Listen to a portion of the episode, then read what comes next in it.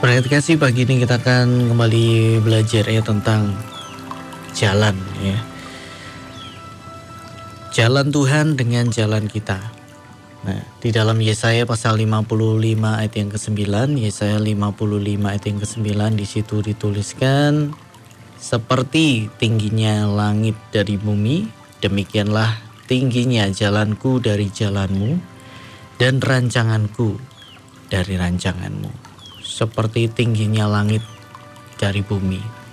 Itu menggambarkan perbedaan yang jauh ya antara jalan Tuhan dengan jalan kita, antara rancangan Tuhan dengan rancangan kita. Waktu kita masih kecil, waktu Anda masih kecil ya, waktu saya masih kecil, eh, setiap anak kecil kalau ditanya kalau besok besar mau jadi apa ya, selalu hal yang sering saya dengar adalah jadi dokter, jadi pilot. Nah, itu yang sering kali saya dengar. Yang paling sering adalah jadi dokter. Nah, jadi mulai dari kecil seorang anak ingin menjadi apa ya. Tapi dengan berjalannya waktu kita melihat bahwa walaupun banyak anak kecil yang berkata dia ingin jadi dokter, kenyataannya waktu dia besar ya jadi yang lain. Berarti Ya ada jalan yang menuntun dia untuk menuju kepada jalan yang lain. Nah, pendengar kasih, bahkan bukan hanya anak kecil ya. Kadangkala waktu kita beranjak SD mulai ada cita-cita, mulai SMP, kemudian SMA dan kadangkala cita-cita itu berubah dari yang waktu kita masih kecil SD ditanya mau jadi apa berubah lagi. SMP mau jadi apa berubah lagi. SMA mau jadi apa berubah lagi. Nah, berarti kasih yang pasti kalau kita mau mempercaya Tuhan dia akan menuntun kita kepada rancangannya yang indah. Setiap kita punya rancangan ya tentang kehidupan yang mau kita bangun itu seperti apa. Setiap orang pasti punya rancangan punya rencana. Nah, punya rencana itu bagus ya. Punya rancangan itu bagus dan itu itu penting dalam kehidupan kita. Tapi saat apa yang kita rencanakan, saat, apa yang kita rancangkan, itu kemudian Tuhan bongkar semuanya dan Tuhan ganti dengan rencananya yang indah. Mari kita ikut dan mempercayainya. Berarti kasih. Sekali lagi, seperti tingginya langit dari bumi, itulah perbedaan jalan kita dengan jalan Tuhan. Tinggi sekali ya kan? Coba Anda lihat langit.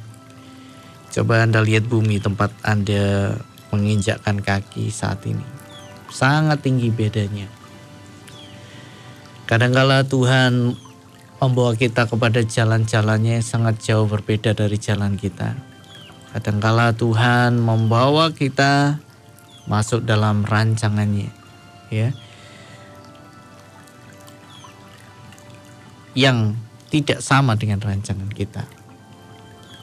Ya.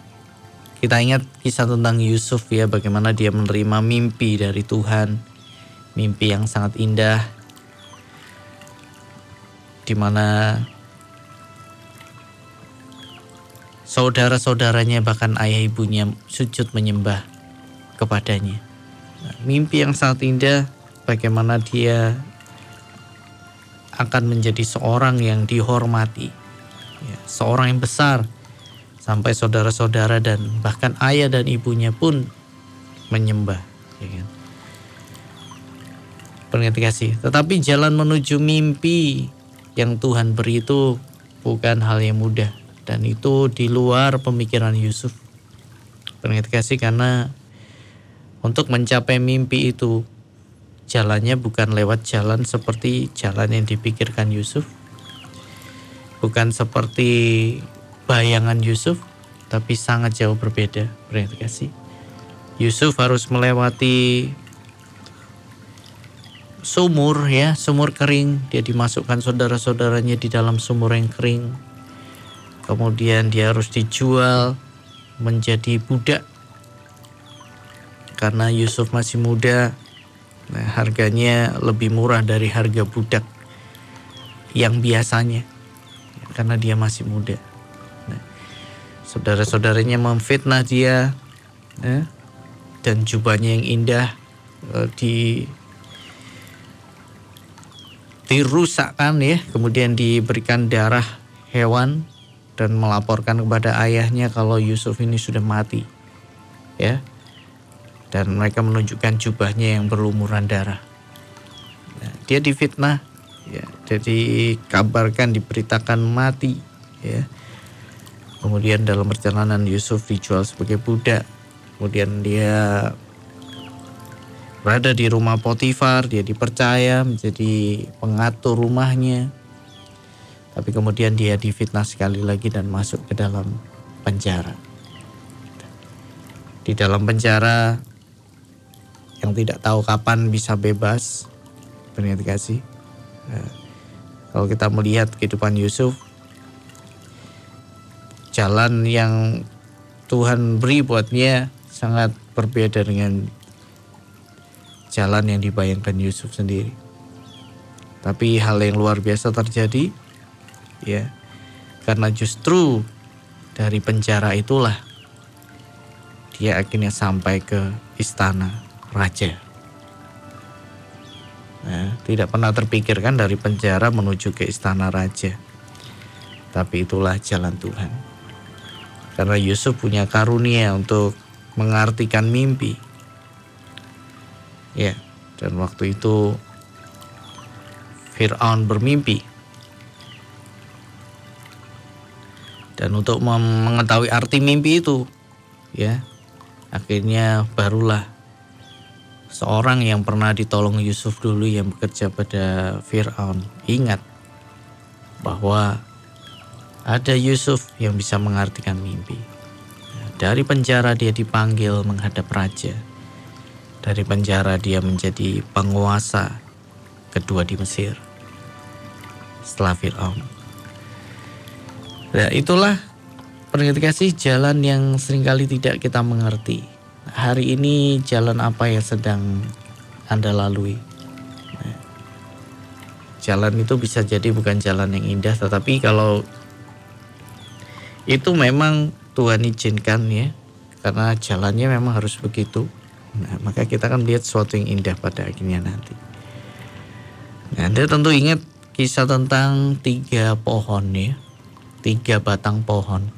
Saya akan ulangi kisah tentang tiga batang pohon ini. Ada tiga pohon yang hidup di atas sebuah bukit di tengah hutan. Ya, mereka saling berbicara satu sama lain. Tiga pohon ini saling menceritakan harapan dan mimpi mereka. Pohon yang pertama berkata, Suatu hari nanti aku berharap bisa menjadi kotak tempat penyimpanan harta. Aku ingin dihiasi dengan ukiran yang rumit, ukiran yang indah, dan setiap orang akan melihat keindahanku. Nah, jadi pohon pertama dia ingin menjadi kotak harta. Ya kan? Kotak harta itu kan pasti ditempatkan di tempat yang istimewa. Nah, kemudian pohon yang kedua berkata, suatu hari nanti aku ingin jadi kapal yang besar. Aku akan membawa para raja dan ratu mengarungi lautan sampai ke ujung bumi. Setiap orang akan merasakan senang berada di dalamku. Ya. Jadi pohon yang kedua ingin menjadi kapal yang besar yang mengangkut para raja dan para ratu ya, mengarungi lautan. Kemudian pohon yang ketiga dia berkata, aku ingin tumbuh menjadi pohon yang tertinggi dan terkuat di hutan ini. orang akan memandangku dari atas dan dapat melihat carang-carangku. aku akan menjadi pohon yang terbesar dan orang akan selalu mengingat aku. Nah, dia ingin menjadi pohon ya yang terbesar di sepanjang masa dia ingin menjadi pohon yang diingat oleh setiap orang. Nah, kemudian ini ceritanya kan ilustrasi ya. Pohon-pohon ini bisa berdoa ya kan. Kemudian pohon-pohon ini berdoa dan suatu kali datang sekelompok penebang kayu ya ke hutan itu. Nah, waktu penebang kayu itu mendekati pohon pertama dia berkata, kelihatannya pohon ini kuat sekali ya. Kupikir ini bisa dijual pada seorang tukang kayu. Dan dia mulai menebang pohon itu dan pohon itu bahagia sekali pendengar kasih. Karena dia berpikir ya si tukang kayu akan menjadikannya peti penyimpanan harta. Kemudian penebang kayu lainnya datang. Dia melihat pohon yang kedua. Wah, pohon yang kedua ini kelihatannya kuat ya. Aku bisa menjualnya kepada tukang pembuat kapal. Wah, mendengar ini senang ya. Karena harapannya adalah menjadi kapal yang besar. Dan ternyata penembang ini berkata dia akan dibawa kepada tukang pembuat kapal. Wah, pohon ini bahagia dan dia rela ditebang ya. Karena ia berpikir dia akan menjadi sebuah kapal yang besar. Kemudian ada penebang kayu yang lain dia menghampiri pohon yang ketiga. Uh, pohon ini sangat takut. Kenapa? Karena dia kan ingin menjadi pohon yang tertinggi, pohon yang terbesar sepanjang masa. Dan orang akan melihatnya dan selalu ingat. Jadi waktu mau ditebang dia ini ketakutan. Ya. Karena dia tahu kalau dia ditebang mimpinya tidak akan menjadi kenyataan. Kemudian salah seorang penebang kayu berkata, e, aku tidak perlu sesuatu yang spesial dari pohon ini.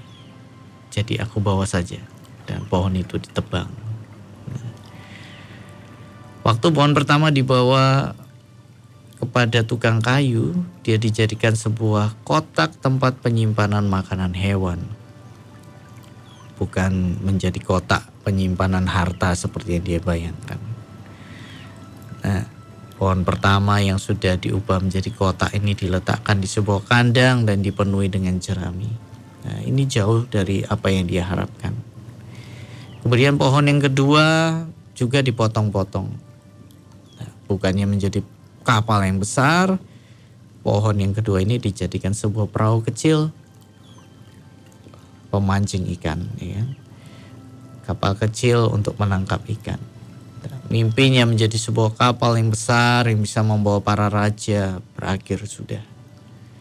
Pohon yang ketiga dipotong-potong ya dengan ukuran yang besar-besar. Ditinggal begitu saja di dalam kegelapan. Pupus sudah harapannya menjadi pohon yang tertinggi, terbesar yang dikenang sepanjang masa. Kemudian tahun demi tahun berlalu dan pohon-pohon ini sudah lupa dengan mimpi mereka. Tapi suatu hari terjadi ada sepasang suami istri tiba di kandang.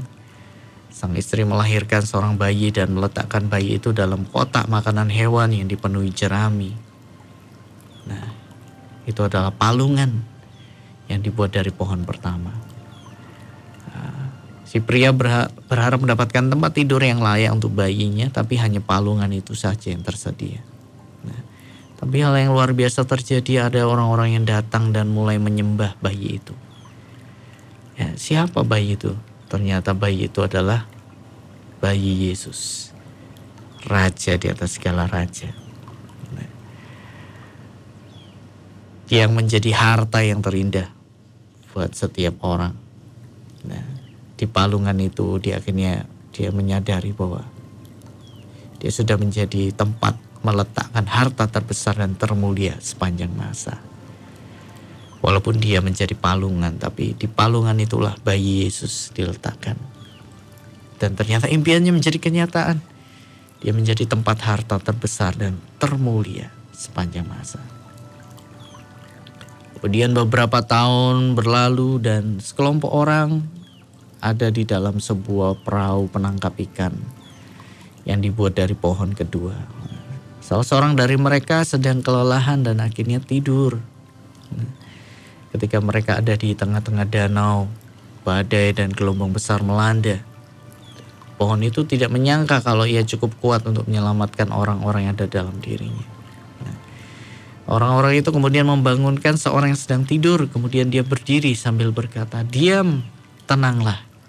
Dan badai pun reda, gelombang berhenti. Nah, siapa dia? Ternyata dia adalah Yesus. Ya, raja di atas segala raja. Bahkan raja yang berkuasa atas alam sehingga angin gelombang pun taat kepadanya. Ya. Akhirnya pohon kedua sadar dia telah membawa raja di atas segala raja dalam perahunya. Wah, raja di atas segala raja. Impiannya kan membawa raja-raja dan ratu-ratu. Nah, sekarang dia membawa raja di atas segala raja di dalam perahu itu. Nah, akhirnya pohon yang ketiga dia dipikul sepanjang jalan, banyak orang yang mengejek orang yang sedang memikulnya. Ketika mereka di satu tempat, orang itu dipakukan pada kayu ketiga dan diangkat tinggi sampai mati di atas sebuah puncak bukit. Pohon ketiga ini menyadari ia cukup kuat untuk tegak berdiri di atas puncak. Nah, dan dia akhirnya menyadari ada satu pribadi yang disalibkan padanya. Itu adalah raja, segala raja. Dan akhirnya dia sadar bahwa impiannya menjadi kenyataan karena dia menjadi pohon yang dikenang sepanjang masa. Ya kan? Banyak orang sekarang pakai kalung salib. Terinspirasi dari pohon ini. Dan kayu itu dikenang. Pohon ini dikenang sebagai tempat di mana raja itu disalibkan. Nah ini adalah sebuah ilustrasi pendengar kasih bagaimana rencana Tuhan, impian, impian Tuhan itu terjadi dalam hidup kita walaupun jalannya tidak seperti yang kita bayangkan. Tapi kalau kita percaya mengikuti tuntunan Tuhan, kita akan sampai jadi hari ini bagaimana dengan kita? Masihkah kita percaya kepada Tuhan? Mari kita percaya kepadanya ya. Walaupun jalannya beda dengan jalan kita, tapi percaya bahwa jalan Tuhan itu jalan yang terindah. Rancangan Tuhan adalah rancangan yang terindah dalam hidup kita.